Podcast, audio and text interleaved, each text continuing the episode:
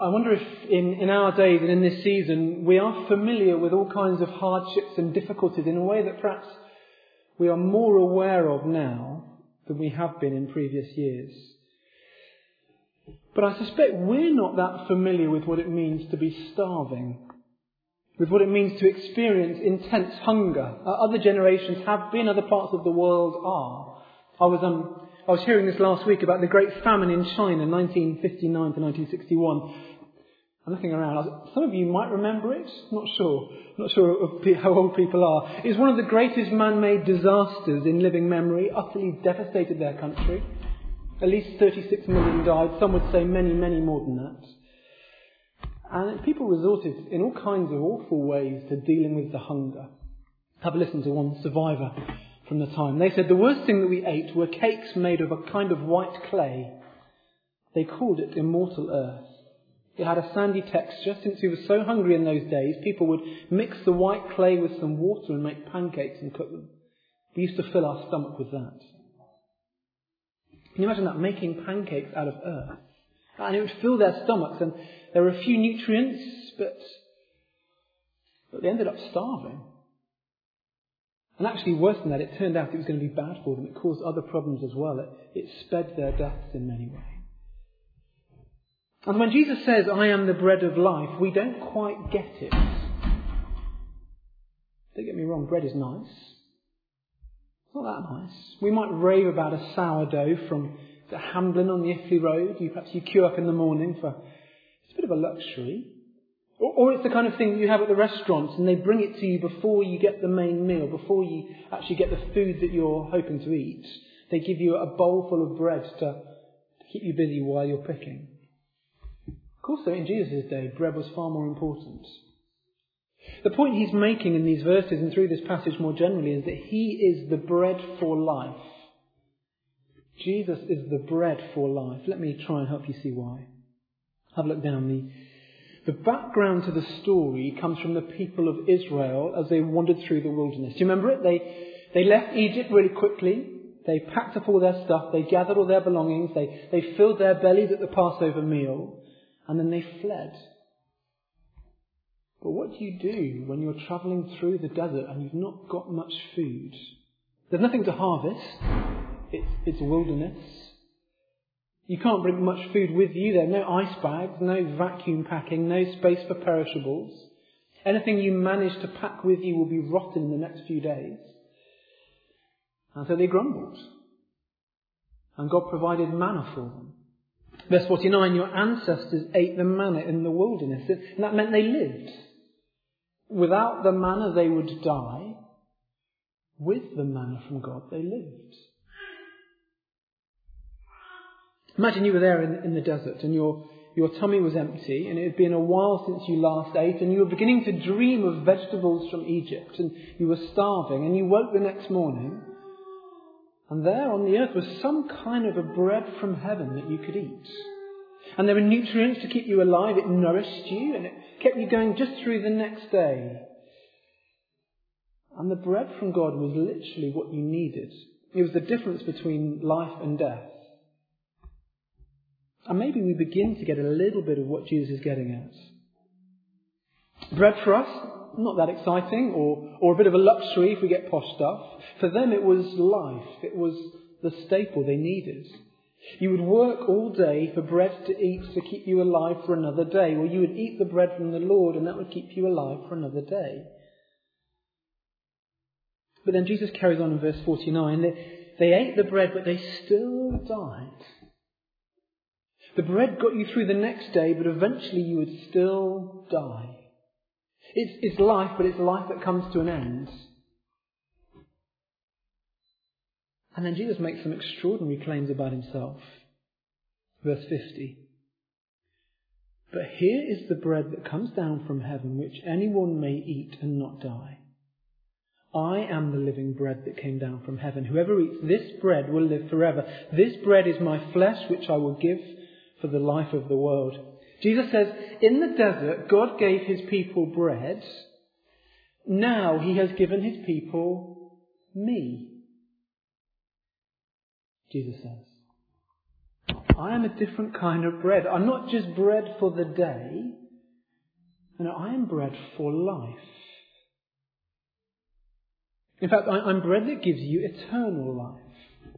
And you know, when, when the Bible talks about eternal life, it's not so much about the length of life or the quantity of life. It's more about the quality of life. It's a different kind of life. It's life as it was meant to be lived. It's life in relationship with the God who made us. It's, it's knowing and being known by our Father in heaven. It's, it's living with the one who made us in that relationship that we were made for. And yet it's a life that begins now and will go on. A different kind of life. The thing is,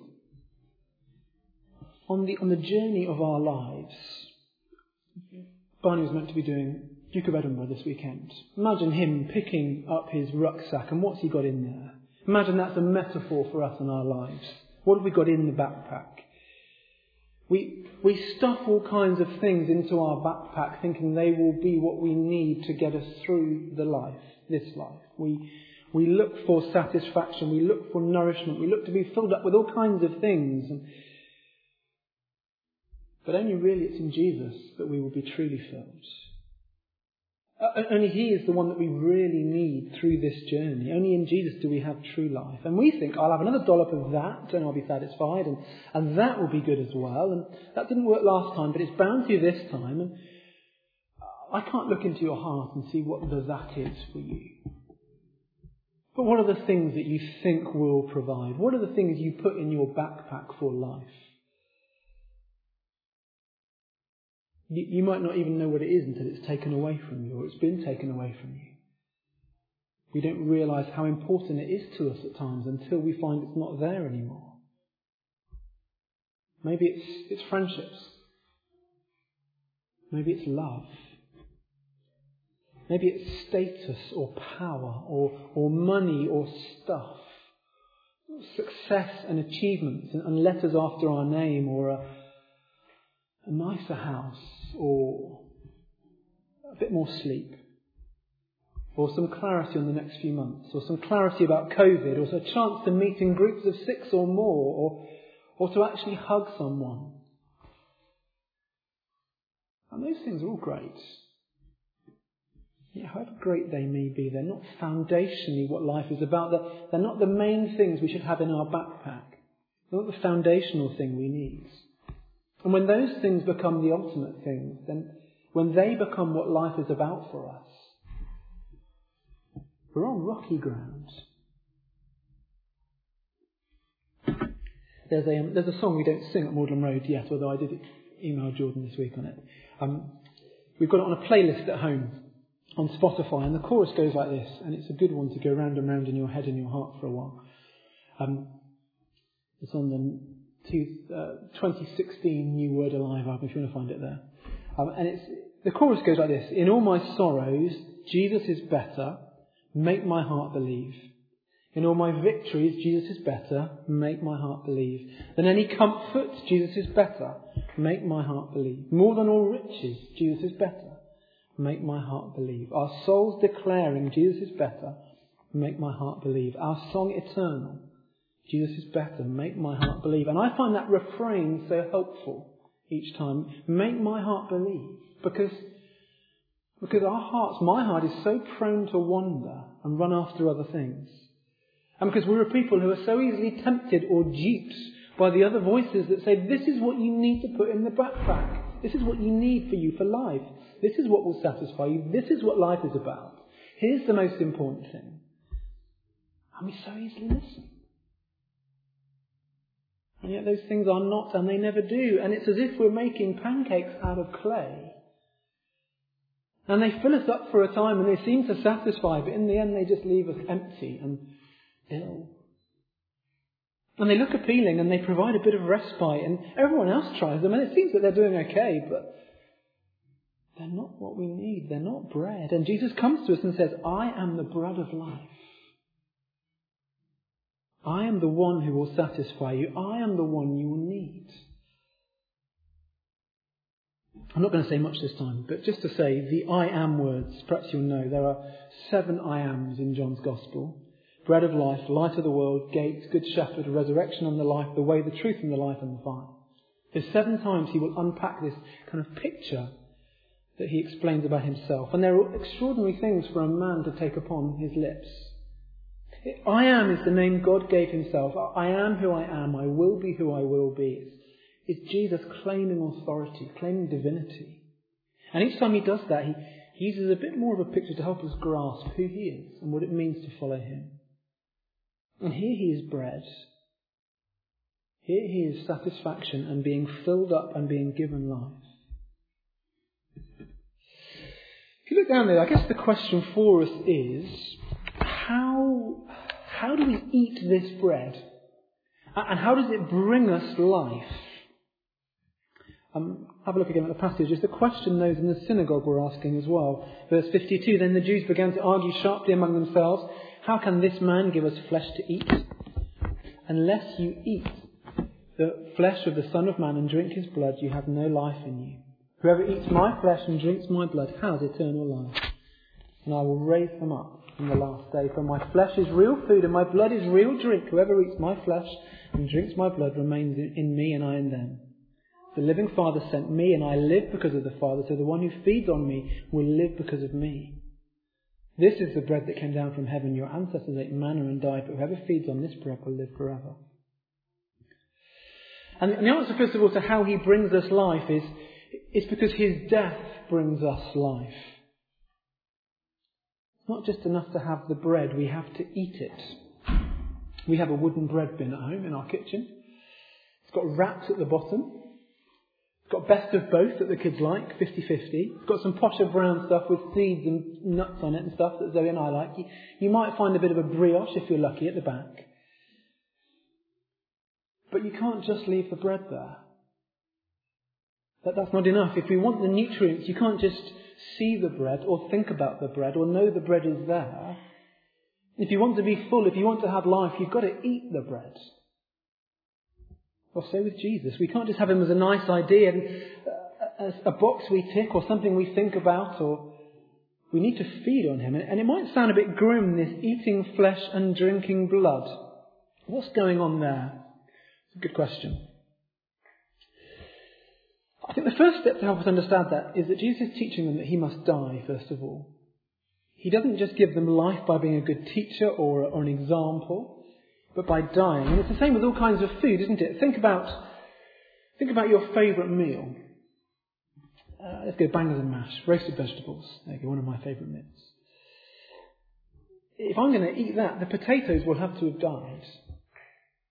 As will the pigs, as will vegetables and all kinds of things, all kinds of food will need to die before we can ingest it and, and get the nutrients from it and get life from it. It turns out Jesus is quite like food, actually. Or, or think about bread. Wheat must die for us to have bread. So Jesus says he must die for us to live. His death will bring us life. And yet we don't realise we're starving. If we do, we know something's wrong, but we look in the wrong places. So what does it mean to eat his flesh and drink his blood, though? I don't think he's talking about cannibalism, although there was clearly a misunderstanding in the early church, or particularly those outside the church, and the early church was accused of cannibalism. Maybe they read John 6, and it seems to be a fairly sort of straightforward reading, doesn't it? Jesus is not actually a loaf of bread that we eat. I think the most helpful way of understanding this is to look back at verse 35. And that's where he first describes himself as bread. And there he draws this parallel between him being the bread of life, it's where he introduces the concept, and, and he says, there's a parallel between me being the bread of life and you coming to me, you believing in me. Jesus declared, I am the bread of life. Whoever comes to me will never go hungry and whoever believes in me will never be thirsty.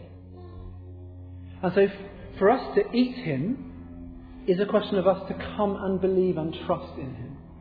I think that's the best way of understanding it. He's urging us to approach him like a, like a starving person would in the desert. like someone who knows their life depends upon Him, depends upon trusting Him. And of course, we're going to take bread and wine in a moment. We're going to have um, the Lord's Supper. And there may, may well be a sense in which that is in mind as Jesus teaches. He had this celebration for the church later on. That we, we come to Him and we believe in Him and we are nourished by Him as we take bread and remember His body broken for us, as we, as we drink the wine and remember His blood shed for us. So as we do that, we are coming to Him and we are believing in Him. We are appropriating His death to us and saying, Yes, I stand for this. This is where I find my life as I trust Him.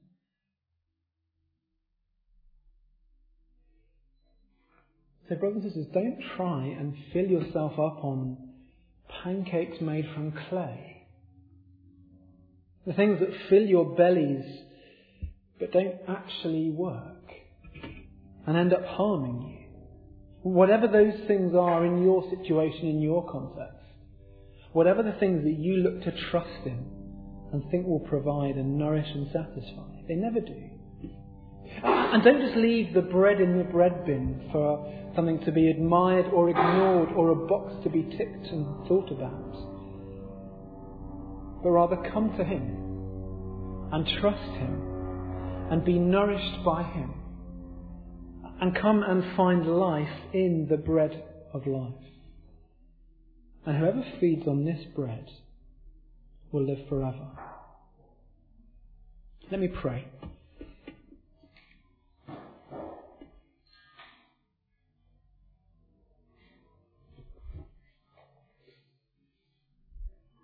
Father in heaven, we do confess how easily we look for life in the wrong things. We look for satisfaction and nourishment in the wrong things. We thank you that you are a God who provides what we need. Thank you that Jesus is the bread of life. Thank you that in him we have the nourishment we need for, for this day and the next and beyond. Indeed, nourishment for eternal life. Thank you that it's through Him, as we come to Him and believe in Him, that we can find true life as we know You, the life we were made to live. And help us, please, not just to have a proverbial bread in the bread bin, just an idea, and yet not to actually come to Him, not to actually trust in Him.